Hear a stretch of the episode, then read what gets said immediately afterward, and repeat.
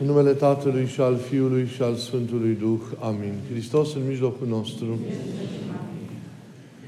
Iubiților în Hristos. Pericopa care astăzi ne este pusă înaintea ochilor noștri sufletești ne prezintă, cum am ascultat în clipele care au trecut, istoria vindecării de către Iisus a unor 10 oameni care sufereau de o teribilă boală, lepra, care devora încetul cu încetul și care oameni trăiau într-o cumplită izolare de comunitate. Orice atingere de ei însemna o lipsire și intrare aproape sigură în această soartă groaznică. Și ei căutau probabil hrană în satul în care îl întâlnesc într-o zi pe Iisus. Ne impresionează multe în relatarea scenei acestei întâlniri. Ne impresionează suferința lor, apoi milostivirea Domnului care se revarsă fără condiții și din belșug peste ei, așa cum o ploaie de vară cade din abundență și adapă pământul însetat. Ei sunt trimiși pentru a se arăta preoților, pentru că aceia aveau atunci această atribuție legală de a constata vindecarea, cei 10, de fapt, vindecându-se pe drum. Ne impresionează apoi și poate cel mai mult faptul că o singură persoană din cele 10, și aceea ați auzit străină de neam, se întoarce ca să mulțumească binefăcătorului. Cu siguranță că Mântuitorul a îngăduit ca întâmplarea să ajungă până la noi și ca să ne dea învățătură despre una din rarele, dar marile virtuți omenești, virtutea recunoștinței. O virtute splendidă, nobilă, cu adevărat aleasă, dar care, cum știm cu toții, cum constatăm cu toții, nu se întâlnește prea des. Poporul nostru, nu știm prea bine, are această vorbă, din păcate. Recunoștința este o floare rară. E tristă această constatare pentru că recunoștința ar trebui să fie cel mai firesc sentiment în inimile noastre ale tuturor, ale celor care, într-un fel sau altul, primesc de la Dumnezeu sau de la oameni lucruri minunate. Totul e un dar, zicea cineva. Și e un mare adevăr aici, dar e nevoie de minte ca să pricep și de inimă ca să simți acest lucru. Că tot ceea ce e, e un dar. Iar recunoștința și mulțumirea nu sunt un sentiment așa, nu reprezintă un sentiment în van, ci este o atenție iubitoare îndreptată spre cel de la care vine darul, care face atât de frumoasă și de luminoasă mereu sau într-un moment sau altul viața ta. Recunoștința, mulțumirea sunt esențiale, ele sunt obligatorii. Nerecunoscătorul nu are simțul valorilor, nici al echității, nici al bunătății, nici al respectului și nici, din păcate, cel al unui elementar bun simț. Nerecunoscătorul este egoist. Este centrat exclusiv pe el însuși, slujindu-se, conștient mai mult sau mai puțin, într-o manieră obsesivă. Totul îi se cuvine, totul pornește de la el, se ține prin el, se întoarce la el, el doar primește, dar nu întoarce niciodată înapoi. Știe doar să primească, nu să ofere. Știe doar să ia, nu să aducă. În adânc, el nu prețuiește binele pe care l-a primit. Profită de el ca un hoț, ca de ceva găsit, culmea, întâmplător sau aiurea pe un drum, nu ca de darul unei inimi bune, a unei alte inimi, a inimii altuia. El nu știe nici de bine, el nu știe și parcă nici n-a auzit vreodată de răsplata binelui, nu știe de simplul și de minunatul mulțumesc și dacă o zice, o face cumva din obligație, murmurând cuvântul printre buze cu dinții strânși. comportamentul lui și felul lui de a fi ulterior îți arată că nu a înțeles nimic. E un egoist lipsit de o elementară sensibilitate și omenie. Și e atât de trist să fii nerecunoscător. Să te porți cu nerecunoștință.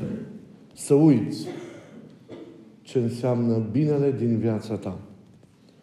Vrenicul de amintire, mitropolit al Ardealului Antonie, încerca la un moment dat o schițată tipologie a nerecunoscătorilor și a nerecunoștinței. El spunea că pe prima treaptă s-ar încadra cei cărora li se face bine și uită. Dar întrebarea pe care trebuie să ne o punem este aceasta: uită cu adevărat? Nu uită de fapt niciodată, pentru că au memorie. Dar se prefac că uită pentru că nu doresc să fie recunoscători. Mândria și egoismul nu îi lasă. Ei doar merită totul. Și e foarte straniu pentru că recunoștința nu cere sacrificii materiale. E necesar cel mai adesea un cuvânt. Iar cuvântul acesta, știm prea bine, confirmă binefăcătorului calitatea actului făcut și încurajează și spre alte fapte bune. Sfântul Grigorie, taumaturgul, mare ierarh al Bisericii, spunea: socotesc că lipsa de recunoștință e un lucru foarte urât.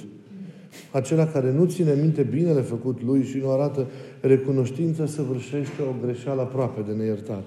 Și tot el spunea: stă în firea lucrurilor ca oamenii superiori care au adunat în cuget o adevărată comoară să răsplătească pe binefăcătorii lor pe măsura puterii și a binefacerilor primite. Vedeți? Aceasta este prima categorie, cumva, a celor care uită sau se prefac că uită. Există, zicea, și o a doua categorie. Ajunge omul într-o nevoie oarecare de familie, de sănătate, de profesie, legate de atâtea situații stringente ale vieții. Ajunge chiar în situații limită. Promite atunci mare acusarea, promite mult, își dă cuvântul, făgăduiește. Dacă obțin asta, dacă dobândesc asta, voi face și așa mai departe. E sigur în acel moment al promisiunii că le va împlini. Îi se împlinește apoi cererea. Își mai aduce aminte de ce a promis că va face, de cum a promis să fie? Foarte rar. Câți își împlinesc promisiunile sau făgăduințele lor? Prea puțin. Mimează cel mult. Oamenii aceștia sunt călcători de cuvânt, sunt călcători de jurământ. Sunt formali, sunt ipocriți. Se mint înainte de toate pe ei înșiși. Mi-a reușit cu tare lucru, fiindcă mi s-a cuvenit. Mi-a reușit să ajung acolo pentru că am fost cel mai bun. Am luat concursul pentru că am fost cel mai bun. Am câștigat situația cu tare pentru că am meritat-o și așa mai departe. Poate că e așa, dar din exercițiul vieții de atâtea ori știm că nu e așa. De cele mai multe ori vedem că realitatea este alta. Dar de ce nu te-ai bizuit doar pe puterile tale? De ce ai promis? De ce ai făgăduit? Și dacă ai făgăduit, de ce nu te ții de făgăduință? Există și o a treia tipologie. Și aceasta e tare urâtă, dar se întâlnește din nefericire.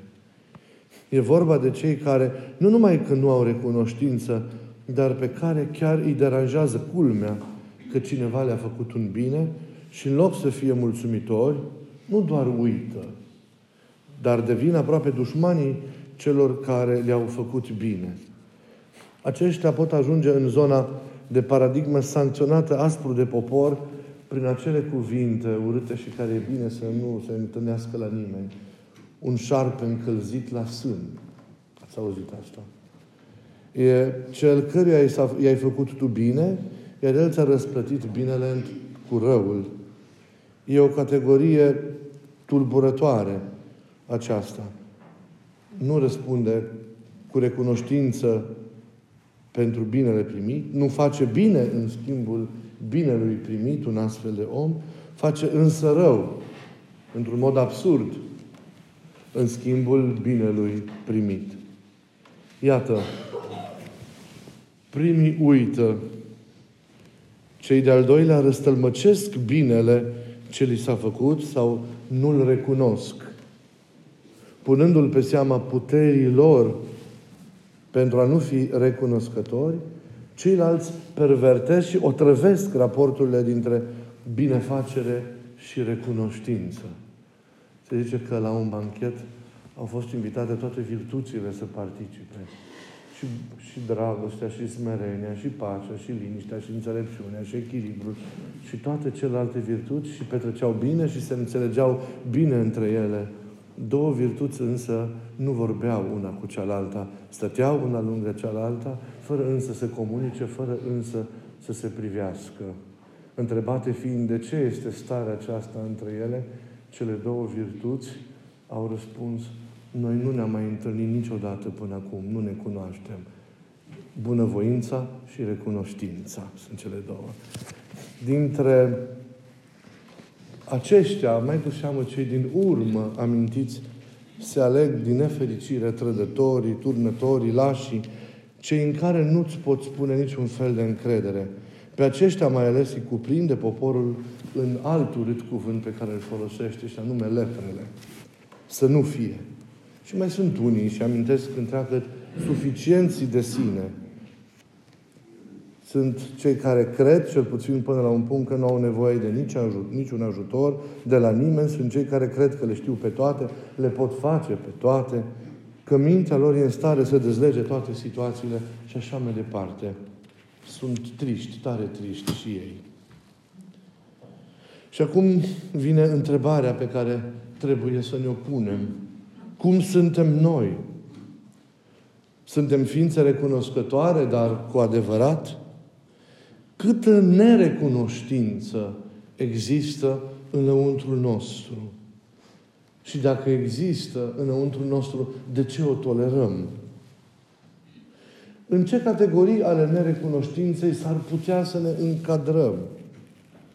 E cazul acum, iubiților, ca fiecare dintre noi, în forul său interior, sincer, acolo unde se judecă drept și nemincinos, dacă forul e nepervertit și conștiința, într-adevăr, funcționează, să-și pune aceste întrebări cu luciditate, cu onestitate, cu realism, ca un examen personal.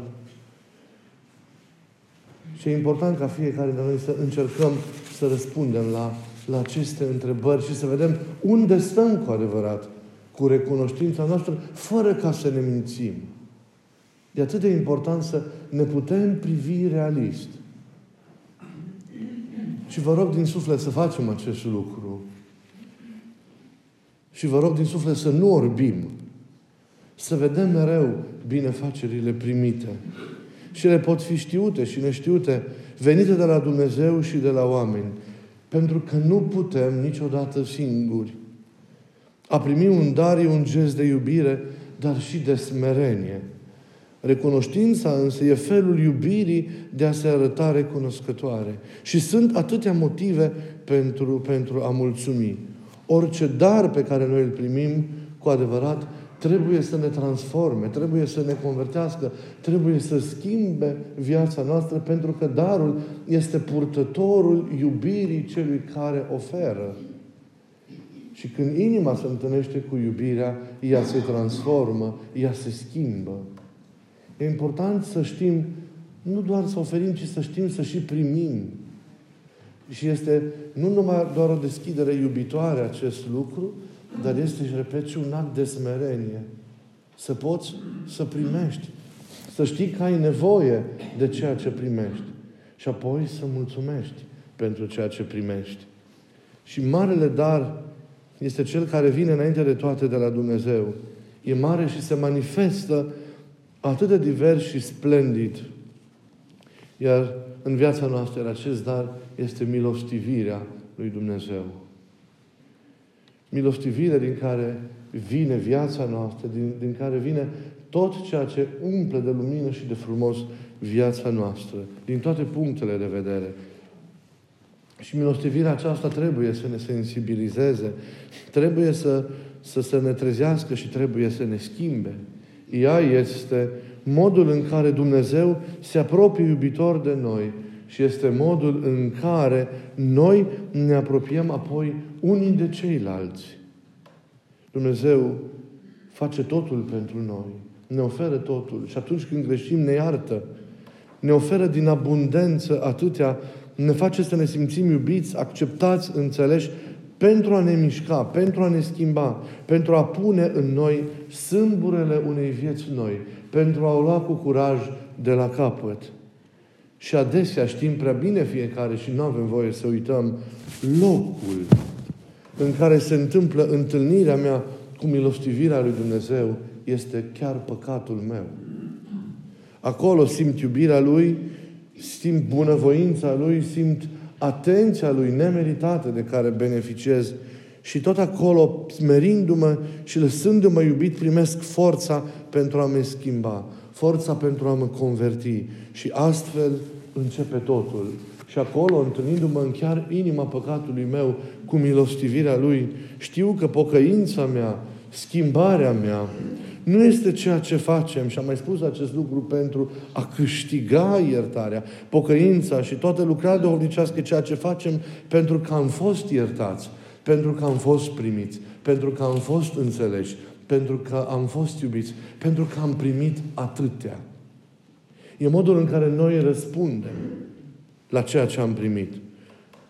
Totul slujește ca expresia recunoștinței mai degrabă ca un efort de a câștiga ceva, fie chiar și iertarea. Pentru că nu uitați niciodată cuvântul cu care am început. Totul e un dar pentru care se cuvine să fim recunoscători. Iată, lui Dumnezeu, pentru viața pe care ne-a dat-o, pentru mântuirea pe care ne-a dus-o, pentru Duhul Sfânt pe care îl oferă în viețile noastre și care lucrează atât de minunat voia Lui în noi, pentru Fiul care prin Duhul rămâne împreună cu noi și e Cel care călătorește, e calea noastră și e destinația noastră, pentru toate darurile acestea splendide care, iată, ne fac și astăzi, în ciuda frigului, să fim împreună aici în liturghie, pentru dragostea care se face dragoste în noi și o simțim profund legându-ne unii de alții și legându-ne de lume și de creația întreagă, pentru tot ceea ce ne bucură, pentru tot ceea ce înalță. Se cuvine să-i mulțumim pentru încercările noastre, care și ele, dacă știm cum să le purtăm, dacă știm cum să le ducem, ne sfințesc, ne apropie de El și ne ajută să fim asemenea Lui, să trăim în înviere și în biruință. Pentru toate să-i mulțumim. Oamenilor de lângă noi, apoi, pentru tot ceea ce ei oferă. Să nu uităm să fim recunoscători. Și modul cel mai frumos de a fi recunoscători e chipul frumos și responsabil în care alegem să trăim, adevărat, alegem să trăim viața noastră. Să fie o frumoasă liturghie de mulțumire, modul în care trăim viața noastră, adresată înainte de toate lui Dumnezeu și oamenilor. Și să fugim de cumplitul nefiresc al nerecunoștinței, al unei trăiri nesimțitoare, închisă în ignoranță și în orgoliu care ne face să credem că fie le merităm pe toate, fie le avem prin noi înșine pe toate. Avem nevoie de Dumnezeu, avem nevoie unii de alții, așa cum avem nevoie de aer, așa cum avem nevoie de hrană, așa cum avem nevoie de apă. Pentru că suntem făcuți să trăim în comuniune, să primim și să oferim. Să fim daruri și să fim în același timp purtătorii recunoștinței pentru ceea ce primim. Un schimb frumos care sfințește, care mântuiește, care înalță. Să trăim noblețea aceasta profundă în viața noastră de a fi ființe recunoscătoare, mulțumitoare, prin tot ceea ce suntem, prin tot ceea ce facem. Iată, liturghia însăși este o mulțumire. Cuvântul Euharistie înseamnă mulțumire. Noi ne-am adunat aici pentru a mulțumi, pentru viață, pentru mântuire, pentru tot. Jertfa pe care o aducem e jertfa unei mulțumiri. Să-i mulțumim pentru toate și să ne mulțumim unii altora, trăind împreună cu adevărat, profund, bucuria de a fi. Amin.